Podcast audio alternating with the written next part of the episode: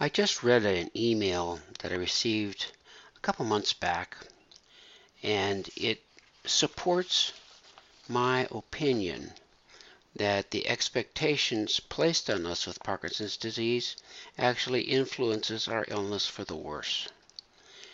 I'm going to read you part of it and comment on part of it. And the title of the uh, email was Honeymoon Over. After five years, my Parkinson's disease honeymoon is over. Over the last few months, I've become convinced my Parkinson's honeymoon is coming to an end. Correction, the honeymoon has ended. And the writer goes on to talk about Parkinson's in general, and then goes to the uh, statement about DOPA. The drug levodopa, which the brain converts to dopamine, is the standard treatment for PD. Dopamine is a brain chemical used by nerve cells to control muscle movement. With Parkinson's disease, those dopamine brain cells slowly die. Well, this is partly true. We do know that in a particular part of the brain, the substantia nigra, that there is a cell death of neurons that do produce dopamine. And actually, the first motor symptoms really appear when 80% of the dopamine is already gone. But the problem that many of you know clearly about the dopamine is, and I'll quote her, unfortunately, PWPs, as persons with Parkinson's, on extended levodopa treatment often end up with dyskinesia, the uncontrollable thrashing about that we see with Michael J. Fox, we saw with Muhammad Ali, and other public figures. People often presume Parkinson's disease creates the dyskinesia when it's really a serious side effect of the medication. Two years ago, a woman in our group died. She had had Parkinson's for a good 20 years, and so she, she did well.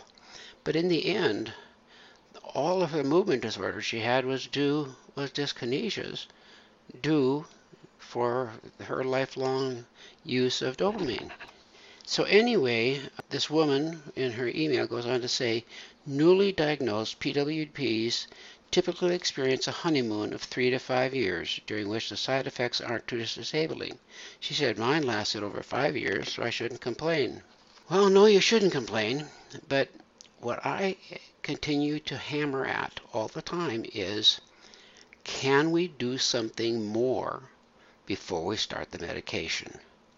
And as you know, my answer is a resounding yes. And the steps in my what we do is number one, we got to change our thoughts, our mindsets about Parkinson's. And here's a mindset that is very traditionally held in Parkinson's disease circles, and that is your L-dopamine, your L-dopa will serve you for about five years, and then you're going to start having troubles. And after that, it's chasing meds and chasing meds and chasing meds. I am not saying don't take dopamine, but I am saying that change your mindset. Can you, as you come into the illness, delay getting on the dopamine? And can you use exercise? And then, of course, your whole mental approach to uh, Parkinson's as a way of doing much better. And she just goes on and talks more about her honeymoon ending, and she noticed that the shortening of medication intervals. So many of you who listen to me are well aware of how, as you take it longer, you have to take it on a more and more frequent interval, and adjustment and titration of the dose is some of the magic that neurologists require to do. She also said her she had friends who said she should stop driving. Well, that's a big deal. If your friends are saying that, they're observing that you're uh, doing worse.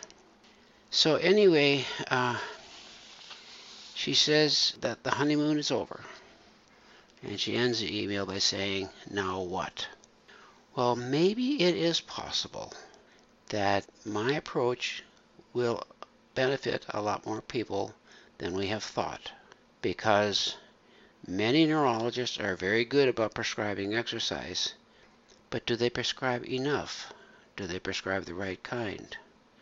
And almost no neurologist that I know of talk ask you about the mental mindset you have toward your disease. And I am going to say this flatly. Parkinson's disease have symptoms that even without medication can be reversed. I have too many people that I've talked to, people I know closely, and myself. We need to now admit that symptoms, motor symptoms, in many people are reversible. This is a big, giant step in the neurology mindset, but I'm dedicating this podcast to simply that point, and that point is if you get the right mindset and you exercise correctly, you may delay the onset of taking dopamine replacement medications and put that time off. I hope, I believe, no, I'm, that's not more than I hope. I believe that what I'm doing is going to make it possible for me to live out my life and never go on carbidopa. I wish the same for you. If you're already taking this medication, I do not say you should discontinue. No, that would be practicing neurology, which I'm not adapted for. But it's so much better for the earlier the onset that we get going with this, the better the outcome. Hope this helps. And it was Yogi Berra who said, 90% of baseball is mental. The other half is physical. And I think that we have underestimated the mental game of being a person with Parkinson's, and it's damn time that we now get into the game. Bye bye, all.